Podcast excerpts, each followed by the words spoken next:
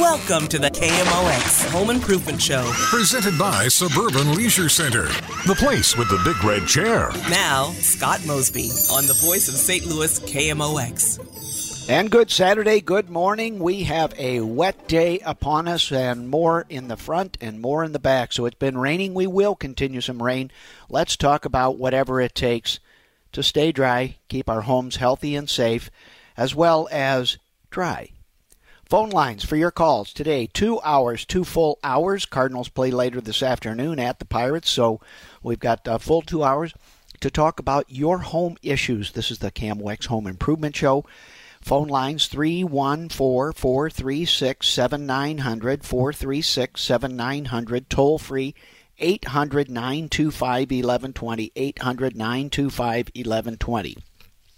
Scott Mosby here at the helm, two full hours, and we're going to answer all your calls. So uh, bring them on, bring them in, and let's get started. Uh, with all of the rain that has occurred and will continue, uh, I had uh, MSD um, Bess McCoy on last week with knowyourzone.org, Know Your Zone, and it's all the awareness about your home's possibility for flooding. We'll talk about that a little bit throughout the next two hours. But just be aware this is a timely message because it's a valuable message. If you think that your house is dry and it will never flood, believe me, there are two types of uh, floods that occur inside houses. And I'll talk about those two types of uh, homeowners insurance riders because they're a special add on to your homeowner's insurance policy depending upon what company and what form you choose for your home insurance. One which is not talked about and hasn't come up yet is called boiler drain or boiler insurance. And what that means, back when we used to have boilers and the pipes would rupture, flood the house with hot water, uh, that was where it came from. That's where that name came from. The issue is any kind of interior pipe in your home, whether a drain, water supply, rupture, ruptured pipe, anything that causes, you know, supply water to damage your home, that is a special rupture or boiler drain or boiler insurance rider, and it's an extra 80 or 100 or something like that. Uh, you'll have to check with your insurance agent to find out uh, more. My purpose today is to make you aware that there are two types of riders. Then the second one, which uh, Bess McCoy was describing, and we'll talk about a little bit in the next two hours, is sheer, you know, good old fashioned flood insurance. You know, when the river comes up or the storm sewer gets stuck with leaves and all of a sudden your home is not in a flood zone and you wind up with, you know, water damage inside the house. That is real, true flood insurance, and that's a second type of insurance. So realize that if you get flood insurance, you're halfway there in having that conversation with your insurance agent because it's really important that whatever you choose, you know what you have, what you don't have, and what your risk is for those insurance riders that you don't have. You'd sound like uh, you'd think I'm selling homeowners insurance, but some things are just not really controllable. That's what insurance is for, is unforeseen things. Well, I, I, I really challenge you to foresee and imagine um, things happening because with the weather we've had just in the past week, how quickly things can change. I mean, so we've got a little bit of rain forecast. Oh, never mind. Tornado, tearing trees down, stuff all over the road, you know, power lines down. So keep in mind these things happen. We live in the Midwest. Uh, we're at the uh, northern edge of Tornado Alley. Uh, I can't tell you how many times I've driven uh, north on Highway 44 from Springfield, Missouri, and the Table Rock Lake area out trying to outrun a tornado coming up Highway 44. So you know, just be aware we are in harm's way for these type of weather occurrences, and some of them re- result in some serious um, flooding. And keep in mind, it may not even be rising water. If you have pooling water with wind, it can drive that pooling water into your house. Just, anyway, just be aware. And the number one uh, water damage cause for homeowners insurance is ice makers because you have pressured supply water piped into your into your uh, refrigerator for this ice maker. This thing is not made by NASA. It is not rocket science. It is a little float valve uh, that triggers when you know the the uh, ice chambers are empty and it puts water in. If that thing doesn't turn off its fill mechanism for those little ice uh, formation uh, trays, whatever your method is, that water winds up on your house and broken pipes. Uh, well, that is the boiler drain type of insurance. So keep that in mind. We can talk about this and more. Um, you know, I'm loaded for bar. It's uh, 314 436 7900, toll free 800 925 1120. Uh, our location is unique. Um, we have more rivers and more water than you can shake a stick at. Uh, that's just where we live in the Midwest St. Louis area. If you can hear my voice, you are in a high, high uh, water damage possible zone and that's an important thing to talk about. Anyway, we can talk about that and more because tomorrow it cleans up a little bit, be a nice day outside, soggy uh, soil just a little bit, and Monday, as Brian Kelly mentioned, really nice weather, 71 degrees, and off we are running. So humidity, St. Louis, off we go. 314-436-7900, 800-925-1120. Give you a little resume on me. My name is Scott Mosby. I've been here for, man, I don't know, 23, 25 years, something like that. I love my Saturday mornings. Uh, the reason I do this show is because I'm kind of a student. I'm a nerd. You know, some people are nerds about computers.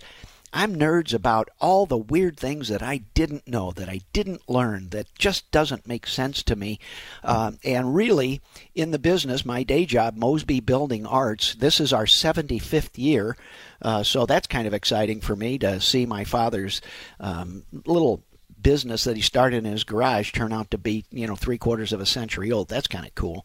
But the point being that I know uh, a lot about a little. So I, am not a specialist deep into electric, deep into plumbing. Uh, my um, interest is how do they all fit together or not? Uh, and then what things can a company uh, like Mosby Building Arts do to group position, um, pre negotiate with uh, permit authorities how we get the best possible outcome and then take it forward into really the uh, where we are today. Uh, the manufacturing companies can innovate and create new products faster than we at ground zero level of labor, the faster than we can train our tradesmen. So, uh, long and the short of it is, Mosby Building Arts has largely become a training organization because it only matters what happens right there at that moment of truth, whether that flashing piece gets tucked up or down, and that may be the difference between uh, some uh, good result and a not so good result. Phone lines 314 436 7900 800 925 1120. Uh, for those of you that are regular listeners, thank you for the your permission to allow me to get away and travel and you know frankly go to school. I mean i, I haven't been to a national uh, building science uh, show up until a month ago. So i enjoy that. Thank you for uh, my ability to get out there uh, do the research the traveling all the nerd stuff i do that really helps you. So bring it on. We'll, we're going to take a short pause here in just a minute, minute on kmox but uh, bring on your phone calls 314-436-7900 800 925 1120 my name is scott mosby. This is KMOX, and I am at your service. Serving St. Louis for over 96 years. KMOX. All right, here we go. Home improvement, two full hours, phone lines for you. Your topic is all inbounds. Bring it on 314 436 7900 800 925 1120. Scott Mosby all the way up until 1 o'clock today. Let's go to the phone lines. Fire it up. Uh, Bosco, my little pet gerbil, is spinning around on the treadmill, creating all the electricity necessary to broadcast this with a little bit of help from Ameren. Uh, well, maybe a whole lot of help from Ameren. Uh, let's go with my friend DJ. Hey, DJ, good morning. Welcome. Happy Saturday to you, brother. Hope you're staying high and dry. Well, so far, so good. I hope you are too. Thank you. So far, so good is the uh, uh operative term. How can I help? Well, I got a I got a question to swim by you. Um, my son bought a house a year ago. His five year old house. Mm-hmm. Uh, the guest bathroom has the uh, vent going 24 hours, and according to the builder, he says that's to help vent or air the house. And the other question is with it, the light switch that would normally work for the vent doesn't turn it off or on. Is is that true? I've had different opinions, but and shouldn't that light switch still give you the option to turn that off or on? Uh, that's just per- personal preference. Um, the the running vent fan is kind of an inexpensive or easy, excuse me, easy way to get air changes in the house. Um, as you run vent fans, it draws a vacuum on the house, and effectively, in a five-year-old house, it should be built pretty tightly. But generally, it will cause influx, inflow, air infiltration, whatever you want to call it stuff. Air comes inside, fresh air comes inside your house from outside. And that's the purpose of that vent fan. And when you and I'll talk about that a little bit more, but that is, believe it or not, some rather um, advanced kind of building science. Uh, that if uh, because the concept of good building science is build the house tight and then vent it right. Um, well, so now it sounds like he's kind of a, little bit building scientist, kind of up on it pretty well. I like that.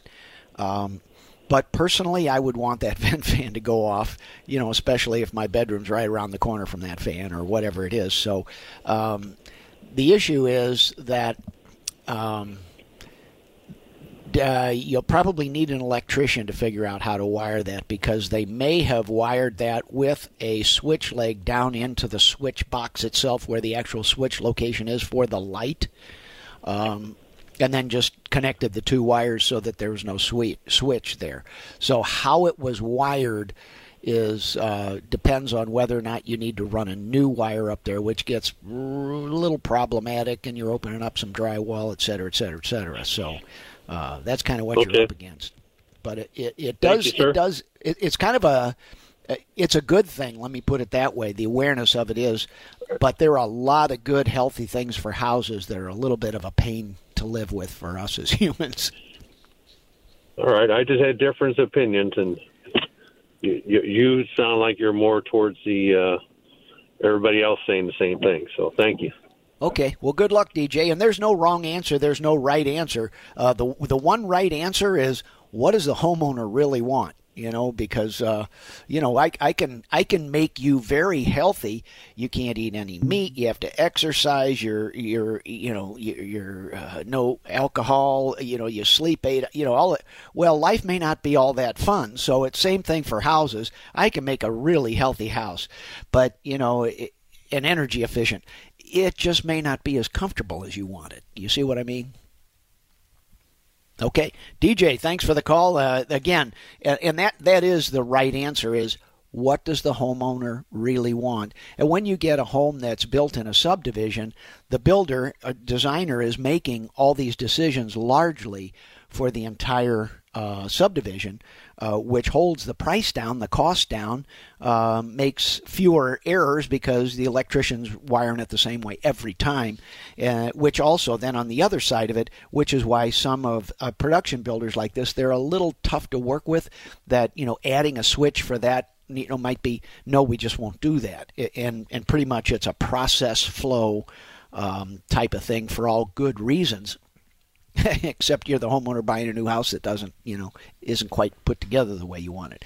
A 314-436-7900 800 Let's uh, talk to my buddy Craig. Hey, Craig, good morning. Welcome to KMOX on this wet Saturday. How can I help you? Hi, good morning, Scott. Uh, say I have a deck that was built uh, about six or seven years ago, and we have some underdecking product that was put on it, and they uh, trimmed it out very nicely with some aluminum – uh, I'll call it flashing or whatever around the outside. Uh, the, the question I have, however, is on the outside, and I, are those called ledger boards or whatever the ones that are on the outside that are parallel to the house? Uh, yeah, if they're attached, if they're attached to the house, it would be a ledger. Okay, well, it's on the opposite side then. I'm I, am sorry, I don't know what those Beam. are called, but in, the beams. Okay, then uh, where the beams are on the underneath side, those are uh, again flashed with uh, nice uh, aluminum product and whatnot. The problem I have is that where the seams are on that aluminum, it uh, it kind of leaks yeah. a little bit underneath, and I'm wondering should I drill weep holes there to allow the water to escape, or what is your suggestion for that? Well, this is pretty much whatever you want. Uh, if it's treated lumber, uh, you can allow it to hold the water. But again, you know that's again the underdecking is a way to collect the water. The the you know tough challenge is how do you get rid of that water, let it slope, exhaust, and then gutter it, and then down. How do you, but how do you do that in an attractive way? So I like what you're describing. Um, uh, I would drain it personally. I, I am one that in you know I, I'd prefer to have the water come out. If you don't drill the holes, I assume those joints are probably going to leak anyway. Yeah, and, and that's fine. And then, like I say, I guess my thought was to drill some weep holes about every, uh, maybe, I don't know, what, 12, 16, 18 inches or something. And then uh, where the holes are, perhaps even try to uh, like pull them down so they're like slightly funneled downward, if that yeah. makes sense.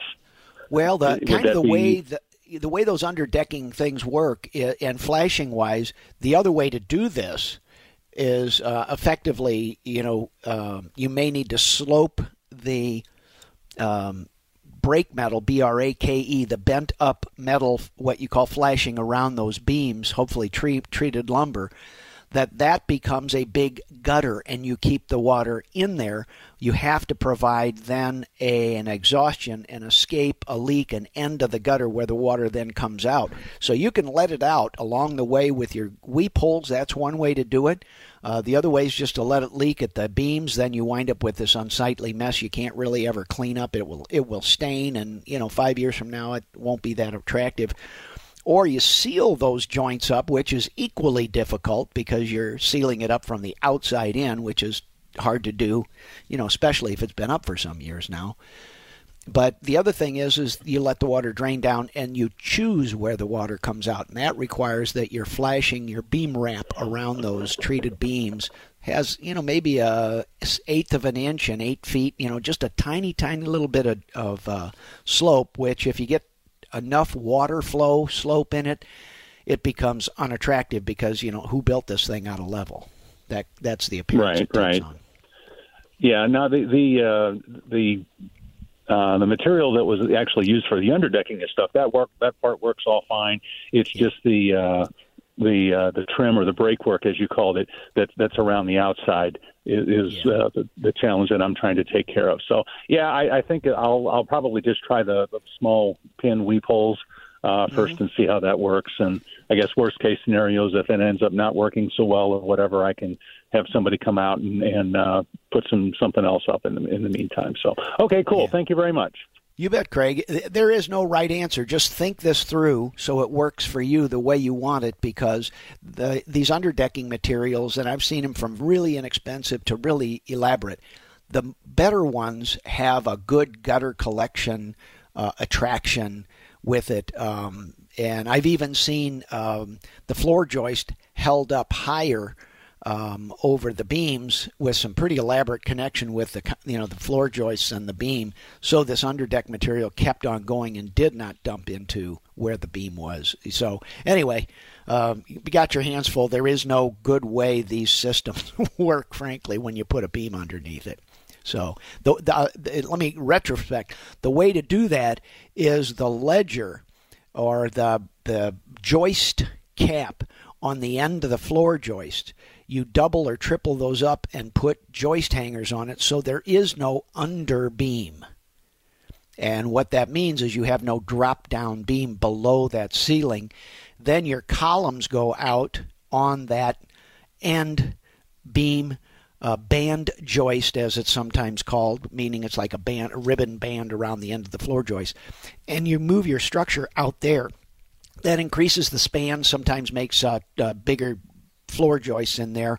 But then you can put your water collection, you know, the brand name of, of choice is the underdeck, and it slides underneath there and it just goes free span all the way out to where that beam, band joist, column support piece is with no down bump of and and if you can and design that in and that's kind of why Mosby Building Arts is design build because if that's really what you're trying to do, we might go outside of the normal way of building things in order to deliver what the owner really wants, and that's you know good under deck underneath. So, et cetera, et cetera. How's that for a long answer to a short question? Very good. All right, Scott. Thanks again.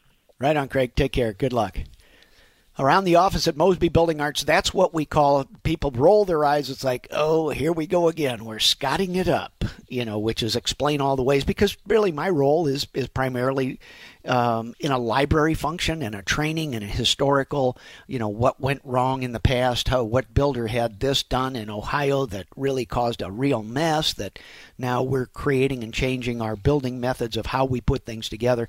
So anyway, that's the deal. That's when I describe design build, um, that's kind of thing. And, and when people ask me, where do you start when you're trying to build a new house or remodel a house? Do you start with the builder or do you start with the architect? And generally, um, it, there it's it's a 50-50 answer because it depends which good one you find first. Uh, when you start with an architect, then generally they're pretty good at what they do, and uh, we love working with architects, but they're more aesthetic, and they're in, they're responsible for a lot of stuff, including the flashing. Well, so you pay the architect a little bit of money, and you pay the builder or the remodeler a whole bunch of money, and the remodeler winds up or the builder winds up holding all the uh, warranty responsibility. Well, if it's a bad design and the builder has to follow the design, and the architect has the authority to say, "Yeah, that's the way it's drawn, that's the way you bid it, that's the way we're building it." Well, now you wind up with, you know, a bad design being warranted by somebody or an entity, a company that didn't get a chance to fix it. So that's why we got in, or my dad got into design build years ago. He wanted to vote at the table early on on how to get things built correctly because we're the blokes holding on to the warranty responsibility of getting it right. And frankly, we build these things so many times that, you know, you build them right, they work out fine, you build them wrong, man, it comes back, surfaces, and off we go again. Anyway, so my long and the short of it is that's why design build is one of the building delivery models. And and the the way I answer that question is if you find a really good builder, one you click with, one you really trust, or remodeler. Uh, start there and have them get the architect, but make sure that the architect and the builder are teammates. I mean, peer to peer. Uh, you get one that gets a little bit of an attitude above the other, uh, then you wind up with a homeowner um, being the arbitrator in between well you know which one is right. So uh, but if you find an architect that's really the clicker i mean you find the person uh, man or woman that's the right answer because they generally know the contractors as well. And the whole thing about um, uh, bid bidding the job uh, or or that the issue is with architects, you wind up bidding the job uh, on a bid build method. Uh, the design build basically says, I don't care who you are, both of you guys are responsible for making this turn out right. So it's a little bit um, more team related. Uh, generally, will cost you a little bit more because they're more outcome related than price related. Um, so just be aware that's just kind of the way it is. Anyway, I'm going to take a short pause, uh, get up, uh, get off my stump here in the rain. Uh, Scott Mosby, KMOX Home Improvement. I'll be right back for more after this. KMOX is Cardinals Radio.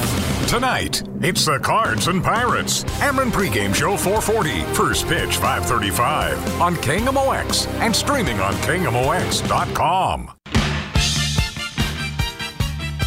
All right, home improvement, Scott Mosby, KMOX. I'm getting a little skinny on phone callers. Give me a call. I'm sitting in the uh, studio here all by myself. Uh, you know, it's kind of dark, light, you know, rain outside. Uh, 314 436 7900. 314 436 7900. Toll free 800 925 1120 925 1120. Bring it on. Lots to talk about. We've talked about underdecking, which I'll tell you what that is in a little bit also um, a venting a vent fan. Uh, two topics very um, um, uh, timely, if you will, for this time of year. Next up, let's go to the phone lines and talk to my friend Lynn. Lynn, good morning. Welcome to KMOX. Hope you're staying dry. Yes, I am. Uh, thanks for taking my call. Yeah. Um, my problem is the on my base or on my uh, the sill on my garage wall. It's flaking off. The concrete is, and it's uh, been doing that for oh a few years, and it's granular in ma- nature, not chunks of it coming out. So I'm looking for a product that I can use to to patch back over that. Uh, describe the sill. Where is this concrete again? I'm having okay, trouble visioning. I'm sorry, I'm not sure I'm calling it the right thing. So it'd be your garage wall, what the two by four walls sit on. Okay, the concrete yeah. portion. Understood. Yeah. Yes, sir. And so there's Is this on the places- inside or the outside? It's on the inside. Ooh, okay. Yeah, I can clean that up. A couple months later, there'll be some more there, and I'll clean it up again. And that's been going on for oh three or four years. Uh, Len, how old is your house? It is 16 years old, Wow, that's new concrete. Um, wow. And it's Um, in two places that it's doing that. Is there any moisture, or is there a place where you might have been putting salt or some sort of a concrete deteriorant like that? That you know, for freezing reasons. No, no, both of them are. Uh, neither one of them have had like any salt or anything like that on it. Okay. Well, my concern is this could be one of the pla- when when concrete is poured, there is an accelerant, something that makes the concrete set up faster. It it makes the chemical reaction go faster. It's called chloride. And salt is sodium chloride. If you get too much of any of that stuff in one area of the concrete, and if it's toward the end of the pour, um, and it could be up at the top when your foundation wall is, and that's what it is this is your foundation wall or you know Yeah. it's a short wall so we call it a stem wall sometimes meaning it's a shorter wall but on the top Okay. some of those um, um, concentrations if, if the uh, ready mix is not fully mixed in the trucks um, you can get a little more chloride in one pocket there than another um, that- well, that's exactly what I, I have a feeling that that's what what it is. That it was something in these two areas with the mix of the concrete at that uh, at at that time, and so I was looking for something that I could trowel on, or if it's a professional repair, or or what I would need to do to to get that to stop.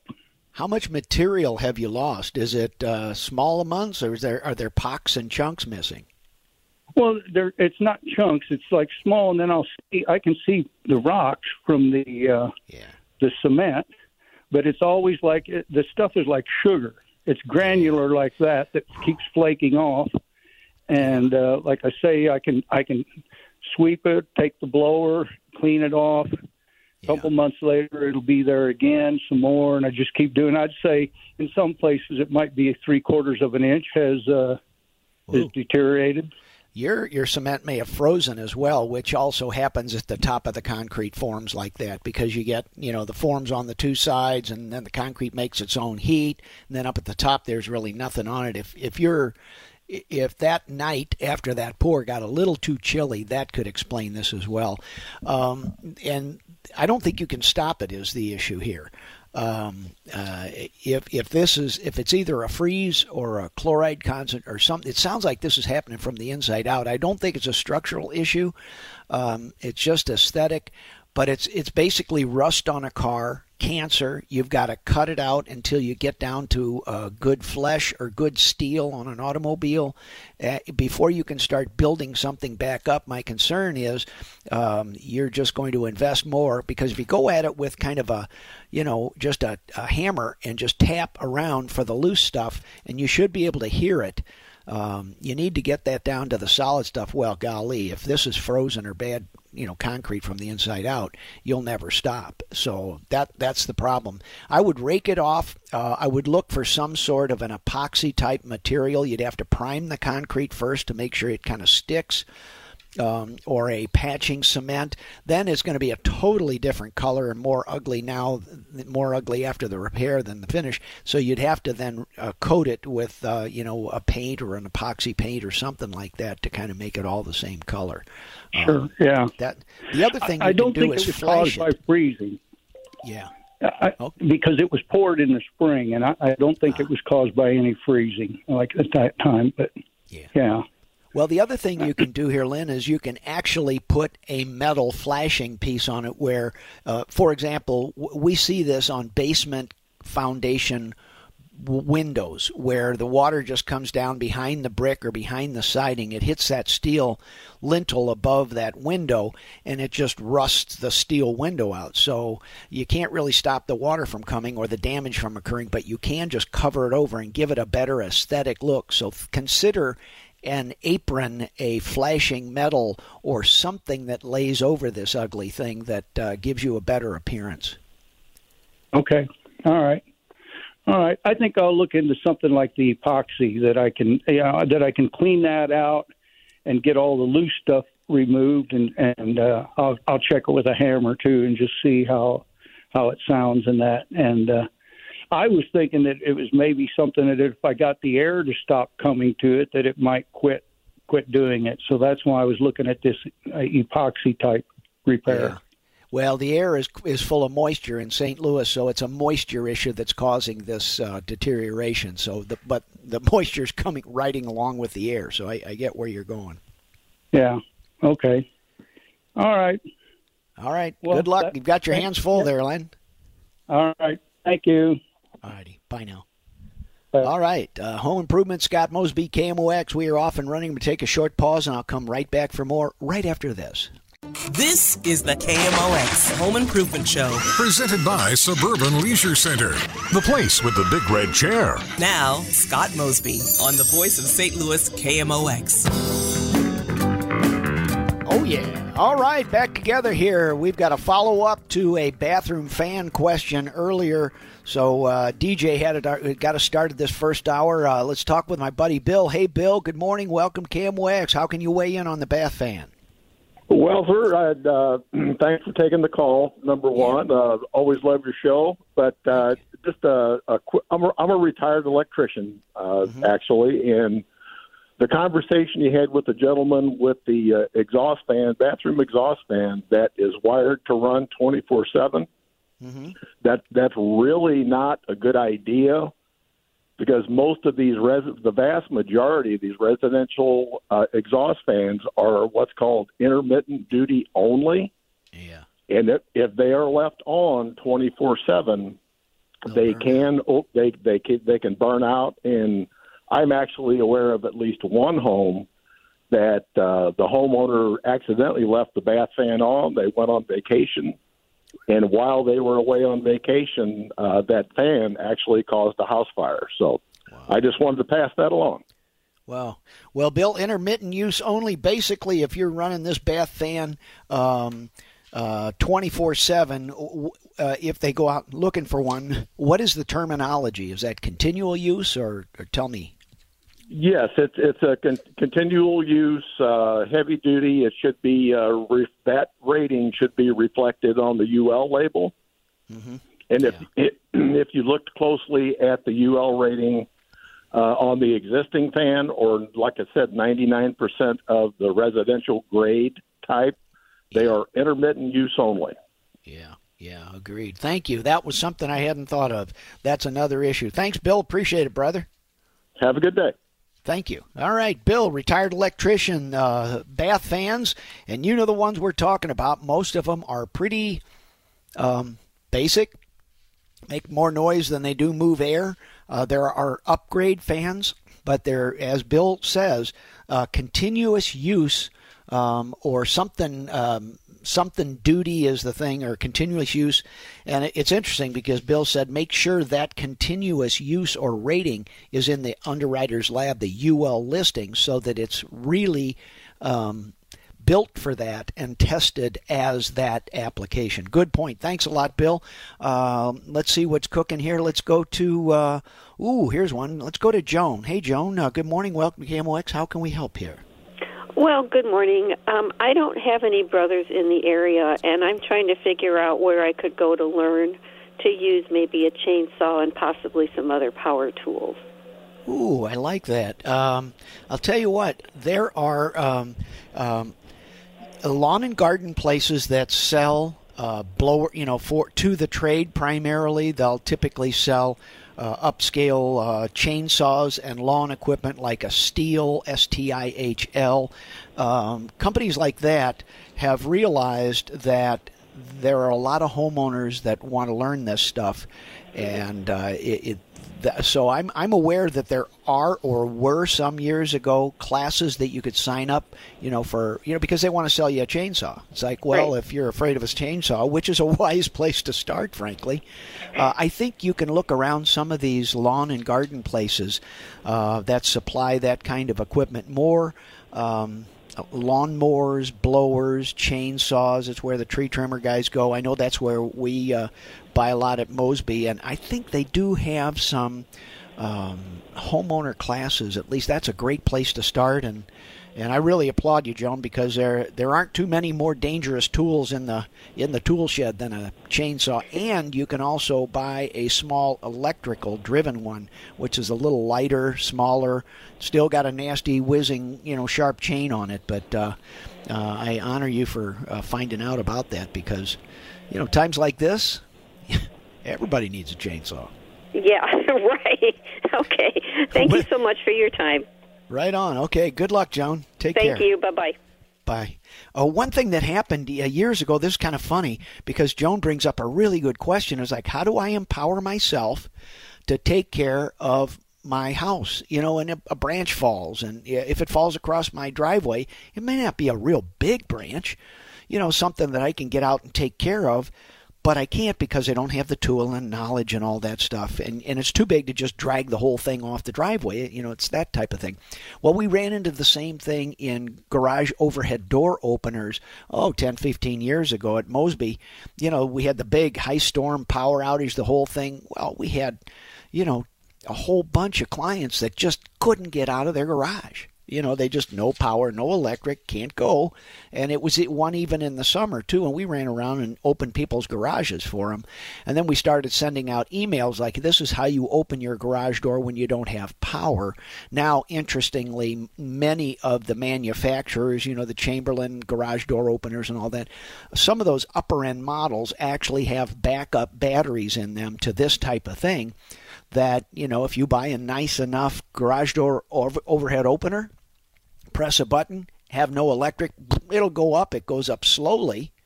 Um, and I, I'm aware of even some of the uh, cordless power packs for drills and power tools. You know, some of those brands, you can plug one of those batteries in the side of some brands of garage door openers, and oh, lo and behold, darn thing opens. So uh, just be aware that um, there are times like this when there the damage is so widespread, weather occurrences are so widespread that you, you just need uh, you know a limb saw to go out there and cut up that branch that fell on your yard and and not really have to depend on you know the police, the fire, the emergency services, the tree service, all the guys that are too busy to come get you out of your house. Scott Mosby, stay tuned for hour two right here on University of KMOX. Welcome to the KMOX Home Improvement Show. Presented by Suburban Leisure Center, the place with the big red chair. Now, Scott Mosby on the voice of St. Louis KMOX. All right, lunchtime, bean time, top of the hour, middle of the day. It is the middle of the country, middle of the day, middle of the rainy day, and we have one more hour of the home improvement show. Stay tuned. Cardinal baseball coming up later this afternoon, as Mr. Kelly said, 440 pregame show today. So cards are at it. They get to travel and be away from the rain. We're here throughout the duration today and this afternoon, a little more into the evening perhaps and uh, great day. And it's a Sunday, so you know I think it's going to be kind of a neighborhood cleanup day for you. Uh, for those of you that are out and about, uh, uh, be aware that um, if you have skills and you've cleaned up your yard. It, it may be kind of have saw will travel um, time to kind of get out there and you know help the neighborhood, help your neighbors, uh, look into people that might not have the ability, um, kind of like Joan on using a chainsaw. Uh, over the top of the hour, Joan, this is for you. Um, I face that same thing. I'm very adept at a chainsaw, but you know, I, I just, um, you know, I'll use it if I have to. I have one, but I bought a bow saw. And it, this is a, a bow saw that is purchased in the lawn and garden department of a hardware store. And it has really big teeth on the blade. And a bow saw means it kind of like a hacksaw has a metal frame, but it bows about a foot.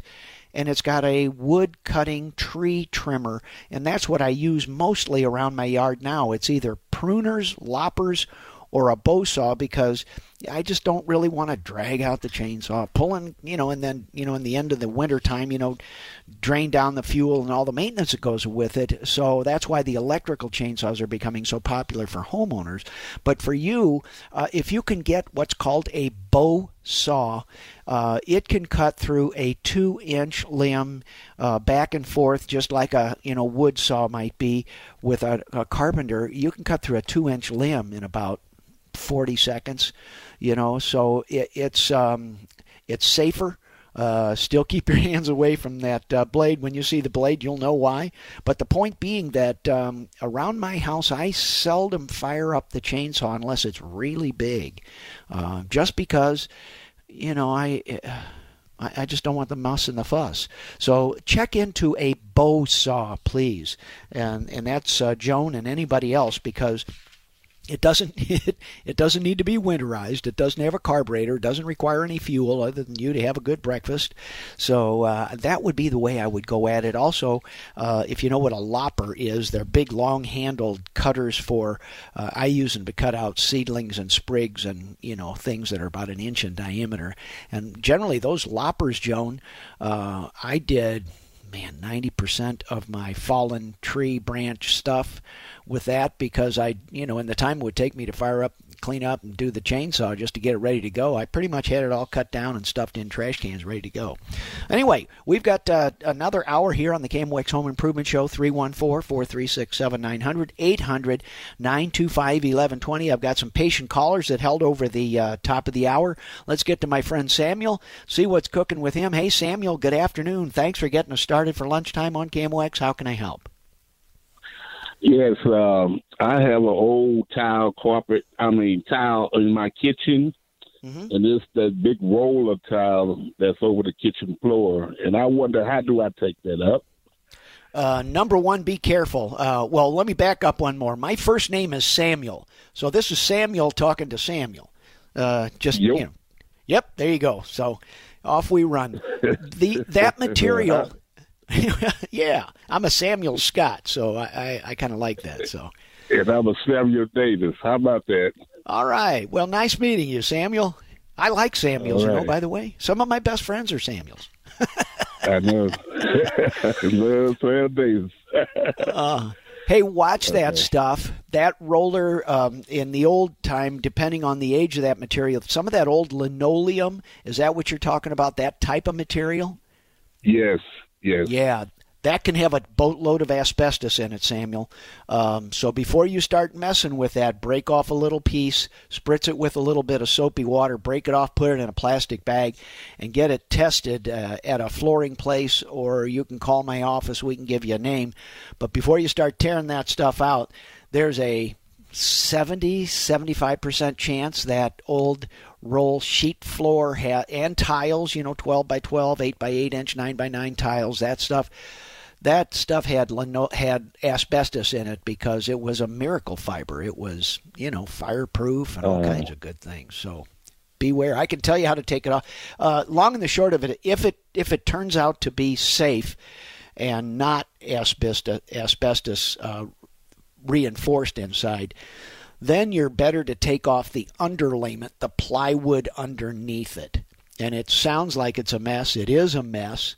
Um, right. But trying to get that um, that old linoleum off, even it's vinyl in the newer stuff, there's a paper backing on most of that stuff. So you pull that stuff, it comes right off. You think, man, this is really easy. Then you're looking at this lumpy, bumpy paper stuff, you know, like for a like you know buying clothes at the you know department store. It's that same kind of gray, fleshy, flat cardboard. Well, that's that'll go on for weeks. Then you're better off just pulling off usually a quarter inch plywood that's underneath it and it will have a gajillion nails in it or staples too, Samuel. So this neither one of this is good. If it turns out to be asbestos, I will tell you most of the flooring companies just leave it alone. And if you can handle it, just l- put a new underlayment over it, you know, quarter inch underlayment plywood type material, and floor right over it. Now, the Okay. nasty little secret buried in there is that floor comes up. if you have a built-in dishwasher or refrigerator with cabinets or countertop over the top, sometimes those appliances no longer fit because you just raise the floor and close down the height of that opening. Oh, I'm full of good news, aren't I? yes, you will. We can Well, back up and you just pretend you never a better called. idea. What's that? I got a better idea now how to, you know, you try to get it done. You know. Yes, yes. Well, I, I will tell you that once you go through it, when you figure out, all right, I'm going to take this floor up. Now my floor in the kitchen goes down a little and then I come back up. And if you were to go over it, you wind up with, you know, sometimes three quarters of an inch, one inch high kitchen floor, and it's a real trip hazard. So, eh, you know, when you look at it from that standpoint, and I haven't found anybody that's getting younger yet. I'm, most of us are getting older together. So that trip hazard becomes a big deal. Well, So I'll bet thanks I'll bet lot, you'll wind up taking this thing up. And if it does have lino- uh, uh, asbestos in the linoleum, Samuel, you can just you just have an, a, um, a hazardous waste uh, demo contractor, and they typically come in and take it up for. It's not a cheap date eight eight hundred to fifteen hundred dollars or something like that to get rid of it. But it's a, you know, they show up in the moon suits and respirators and all that stuff. Oh. oh well. We can go back to we can go back to Saturday morning and just pretending you didn't call. You know, I didn't yeah. yeah. Well, thanks, Dr. Mosley and Sam. I'll try to work with it the best I can.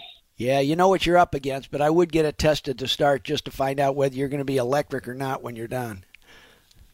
Right. Okay, take care. All right. Thanks, Samuel. Uh, Scott Mosby Home Improvement got us going. And again, we used to have this a lot, but that asbestos is everywhere because it was the miracle fiber. Um, you know, when I was a kid in grade school, I remember I bumped into somebody on the basketball court, and it was winter, and he had on a heavy coat, and it was actually a fiberglass spun coat.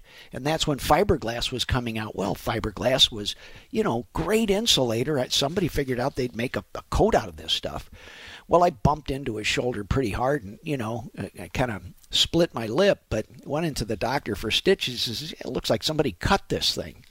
Like, no, nobody cut my lip. It just bouncing off of the basketball kid.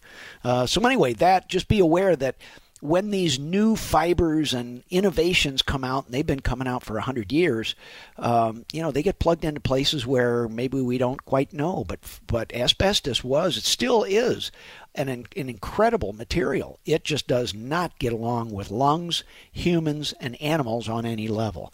Anyway, Scott Mosby Home Improvement. I'll get off my stump. We've got some phone lines open 314 436 7900 800 925 1120. Bring it on. I'm here and happy to be with you on this wonderful Saturday on KMOX. Okay, back together. Home improvement. We have uh, Cardinal baseball coming up. Believe it or not, rain or shine, they're uh, in Pittsburgh. Uh, pregame show starts right here on KMOX 4:40 p.m. Go Cards. Uh, hey, did you catch Pujols pitching uh, last week? That was kind of an interesting thing. Tuned in the game, and uh, lo and behold, like, what's he doing on the? This is interesting. Well, anyway, so we will see that later this afternoon. Let's go right to the phone lines and a very patient Nancy. Hey, Nancy, thanks for staying staying on over the break. How can I help you the middle of the day here on KMOX? Hi, Scott. Thanks for taking my call because I'm afraid I'm going to have to bring up garage walls again. But um, I find myself now um, having my mom and dad's house. Both of them have passed away, and my dad just recently. And in the garage, you know, I'm, I'm trying to do some things, you know, in anticipation of, um, you know, inspections and things like that. Sure. And um, in the on the garage walls, these are not uh, the other gentlemen. These look to me. I, I've been calling them like fiberboard walls.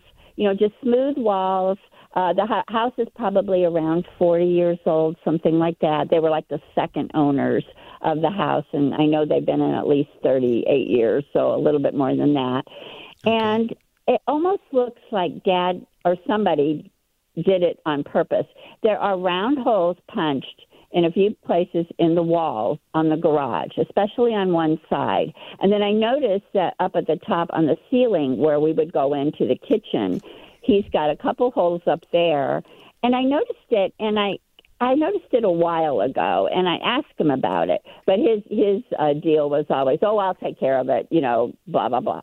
And so um I don't know who to call to have come out and look at this for me. And I can't tell if he was trying to access something inside the wall or, um, and the hole that's above us, uh, where we would go in the kitchen, um, that I think is attic space, maybe up there. Mm-hmm. And yeah. so I don't know what his, you know, what his reasoning was for it but I I need to do something with it, and it might just be a patch. I mean, it, I don't know. Maybe he was looking for something he didn't find it. And now there are holes in the wall. And well, then I have another. Uh, yeah, okay. another. Um, so I don't know who to call. I don't know okay. who to call on. Okay. Uh, the holes in the wall could be for running electric or just mm. seeing what's up there. So it's not uncommon to have these holes, and sometimes the cleaner you cut them, the easier they are to patch. Um, is it drywall um, on those walls and ceiling? Yeah, I mean, um, like I said, it doesn't look like like when you go into a house and sometimes the the finish on the walls, you know, is um, especially older houses is a little bumpy and all that type of thing, and people have right. painted or whatever. But this is very flat, very flat walls. And so yeah. that's what I was calling it was like fiberboard. And there's even a couple of places, and I don't know if this was a fix or something different, that it looks like almost like wallpaper that's peeling down a little. You yeah. know, there's uh, from the top, it looks like it's kind of wanting to hang. Well, and um, what city are you in? What um... I'm in Florissant. It's a regular like subdivision, Florissant Hazelwood area. Yeah. Well, uh, here's two things. It, to find out what you're up against, number one, you can either mm-hmm. get a private home inspector, just like for buying a house, and get you know right. an ASHI American Society of Home Inspectors. They can go through pretty much flag all of these without ever becoming recorded on the municipality's you know needs improvement right. list. You see what I right. mean? Um, yeah, I kind so, of know you hire them to come out basically yeah. before you even put the house up for sale, that right. type that, of a thing. Okay. Well, that's number one. And uh-huh. number two, I will tell you the the real estate market is so incredibly hot that um, it's a rare list of homes that are already fixed up before sale now for the last year, year and a half. Uh, right. Is, you know, so I wouldn't necessarily. You could sell the house as is, shift all of that to them. Uh, probably yeah. still in a hot. You know, I mean, it's a great neighborhood where you are, so you know yeah. it's in demand. Uh, so consider I that about number. That you know, I, in fact, I was teasing my son. I said, I almost want to sell it like a ugly house, or one of those people that come in, you know, and not have to deal with uh, things right. because, as I said, my dad was, you know, if he could get by cheaply or if he could get by without just not looking at it. You know, that's the way it sure. was. And there were times when we stepped in to kind of do things just in case. And um, so, okay, that's so you think maybe that would be a better thing? Don't just get somebody to come out, pay pay an inspector to come out, basically for my benefit.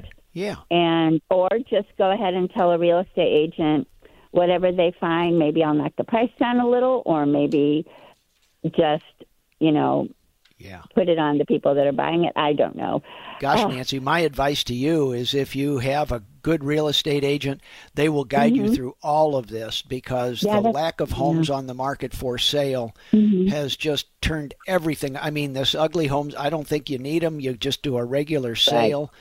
Um, yeah. I, think it'll spin your head um, how good things can be without having well, to address any of these yeah, things. that, and someone did recommend that to me too. Call an agent first and get yeah. their opinion. Oh, Okay, oh, yeah. so I'm all for that. If I don't have to of something, yeah, I think I'm like my dad in that respect. I'll pay someone, or well, I'll, no muss, no fuss. I mean, you're going to pay for That's it. Get right. you know, being a general contractor, getting it fixed, or you're going to pay for it on the end. You know, in the beginning That's of right. you know price adjustments. That's so That's you know, right. Which one do you want? And I actually went through this, um, sold um, a business condo that we had in Bridgeton, Mm-hmm. and I did have to fix that poor old thing up. But you know, after I did do some things to it, I did what I needed to do, nothing more, nothing less. You know, and she the the woman came in more than full price because she knew that she got a deal because I paid for a lot of the things that she would have had to. Yeah. So she even offered me extra money on the price. Mm, so. I don't think that's going to happen again. But she was so excited to get into the office, and she knew. So it was almost like she tipped me. Yeah. So yeah, yeah. Um, yeah, I'm I'm having a good streak with houses. Well, thanks. Um, that makes me feel good. I won't have to wonder why he stuffed a pot holder up into one of the holes. yeah, yeah. I, I go into some of these houses and I walk around, and some of the houses are so well. I mean, everything's in the right place. Uh, the windows are at the view, and then yeah. some of the houses are just make no sense. And I, I'm equally interested in who built this house? well, yeah, you know, and like I said, you know, he he was a great dad. We loved him to death. He was a real corker, you know. Oh, just uh, he was an insurance salesman. So like me, he likes to talk. Or I got we all got that from him. all the kids okay. in the family, uh, big talkers, you know. Uh, but uh, but thanks, Scott. That that makes me feel kind of good. It kind of knows what direction I need to go to. Then, thank you very much. I always enjoy the internet show and. Um, yeah, and I would suggest um, when anybody's looking for something too, if they're looking for a quick, quick something that's not very important, not a big thing that they want to fix, I have uh-huh. helped myself on YouTube with YouTube videos. Yes. Oh my! Showing me how yes. to do little things. Yeah. So that's another thing. Well, thank you. I'll let you go because I know you have a lot of people lined up. Okay, Nancy, buy some insurance and shift it to the buyer. just just don't do the repairs and just let the buyer assume the uh, because the the other part of this is uh, when I buy a house or when I look at a house because we have clients that are looking to do whatever we go into the house and we say it's going to cost you this much. It'll never come out of this neighborhood. You need to buy a different neighborhood to get this kind of an asset pile. And and so I go into the house and then somebody fixed up those things and they did a bad job at it. They passed the code, they're acceptable, but they all have to be completely redone again for a, a, more particular buyer. So there is some wisdom. I would rather have a house that is still a mess where I get to choose the repair and not live with the remodeled house as opposed to remodeled. I'm talking remodeled. So, anyway, that's the issue. We're going to take a short pause and come back for more right here on University of KMOX. All right, good afternoon. Welcome to KMOX. Welcome back. Stay with us all day. Lots of things happening. Cardinal pregame show coming at 4:40 p.m. today, and we have all sorts of phone lines open for you. 314-436-7900. Toll free anywhere on the globe 800-925-1120. Uh, keep in mind that with the rain we've had and the storms make sure uh, tomorrow when things get a little bit friendlier outside and you're looking for a little bit of a get outside day, go out, take a walk about around your house and take a look at the roof. Look at the gutters. Start at the very top. Look at the chimney, the flashing. Anything that is out of the ordinary take a closer look. I tend to carry uh, binoculars with me sometimes so that I don't have to get up on the roof. But look around the top of the roof, see if there are any shingles missing, things like that. Uh, we've had some dandy storms. They uh, we continue to have you know rather explosive weather events here with uh, some downfalls that are happening. Make sure you te- check it out. Also around the outside walls of your house, especially look for leaks where the gutters might be. Uh, just be aware that um, you know when we have as much rain as we've had this week, and it'll still come this fall, this next week, that you know you know where there's smoke, there's fire. Where there's rain, there's water. So take a look around your house so that you notice these things. Just be aware. Remember, open closets. If you have a closet on an exterior wall open the closet, take a flashlight or turn on the light, look up at the corner, see what's happening up high. Um, I'm going to ask you, and the name of this is look for trouble. Uh, and and frankly, if you've got something, then if you notice any moisture with that, um, make sure you're moving the air and drying the air Uh, that includes turning on maybe the blower motor, running a fan if it's a closet or something like that. Just be aware that you know, with this kind of rainfall weather event, it's the springtime in the Midwest. You know, it is what it is. Um, let's go see what uh, what's happening with my friend here and start with David. Hey, David. Good afternoon. Welcome to lunch on KMOX. How can I help? Hey, Scott. How are you, man? Fantabulous, my friend. I have some uh, leaning deck rail issues. Uh, new construction, uh, okay. 10 years. They're vinyl rails. And in one section in the front, they're starting to lean a, in a bit. Any okay. ideas on on how I could maybe address this issue? Uh, how what are the posts made of here, David, that are holding up the railing? They're vinyl as well. Oh, really? Um, well, how much leaning in are they? Half an inch, an inch, something like that? I would say close to an inch. Ooh, okay. Uh, two things. Um, do the posts start at the bottom um, under the deck and come all the way up and continue so that it's one post bottom and top, or these just short four foot pieces on the outside of the deck? One top all the way. They're they're screwed in from the bottom of the deck. Okay, but does that post go from the ground all the way up that same piece of wood or vinyl?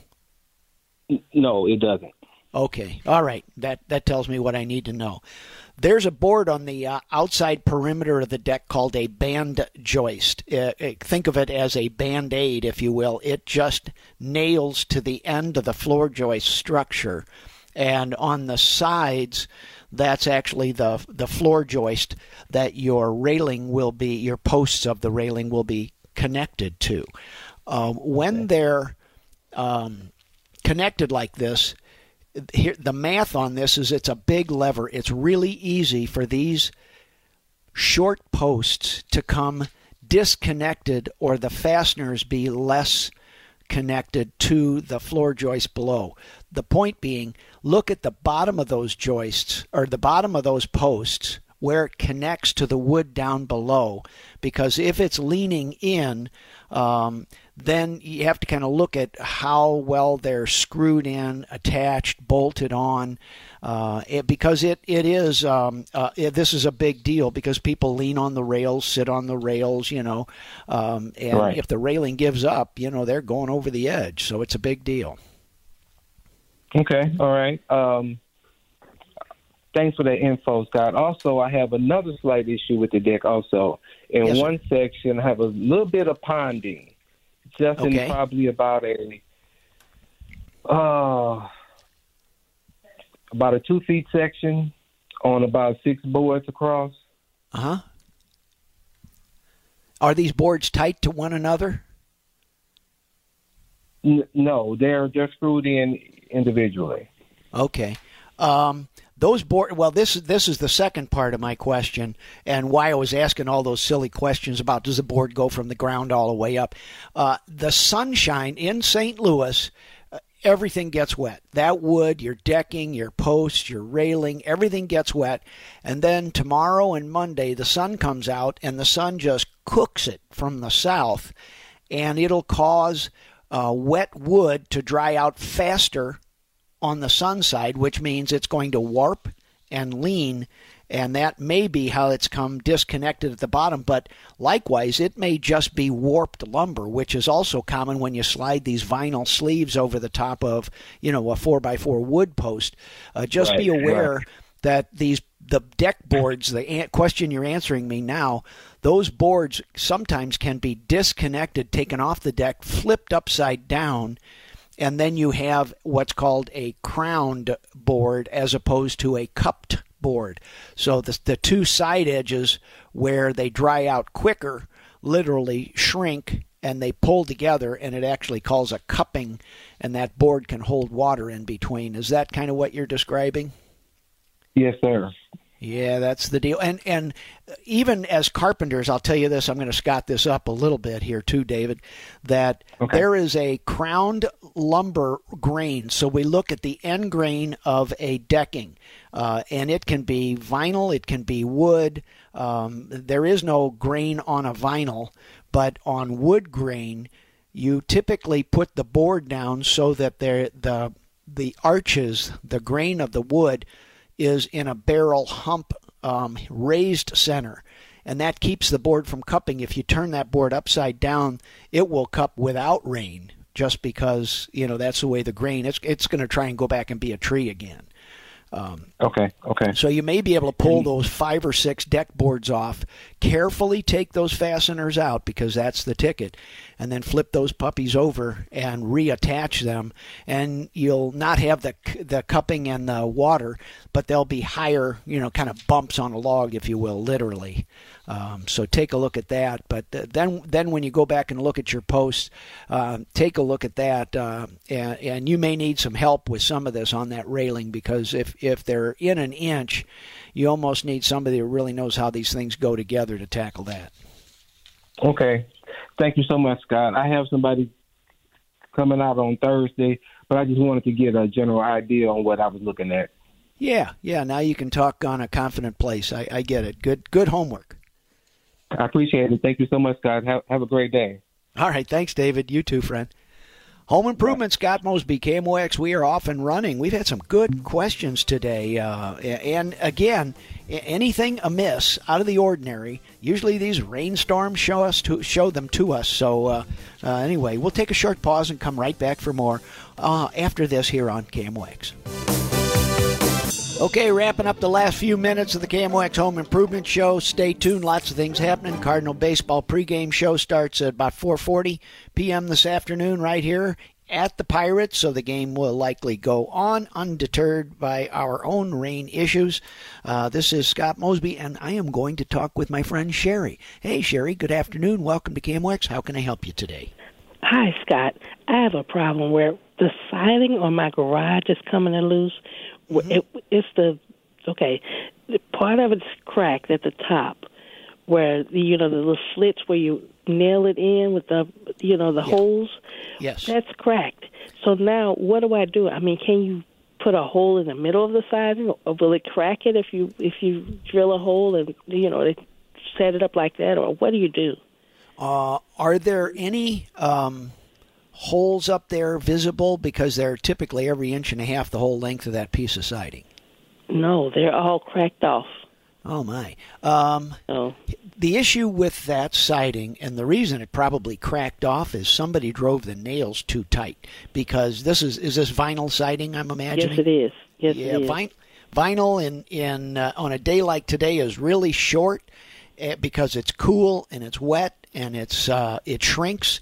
Uh, then, when the temperature hits 100 degrees and direct sunlight is on it, that same 12 foot piece of siding can be 12 foot and a quarter inch long. So if somebody drives the nail too tightly, um, the, the the siding's still going to move, but the the nail will not allow it to slot, and that's why those will not allow it to move, and that's why those vinyl siding holes are not round; they're oblong in uh, left to right to allow that piece to slide back and forth.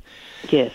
So the issue that you face there is yes, you can drive a nail, um, at, at drill a hole and drive a nail, but drill two holes, one next to each other, and do not, as we in carpenters say, don't drive that nail home.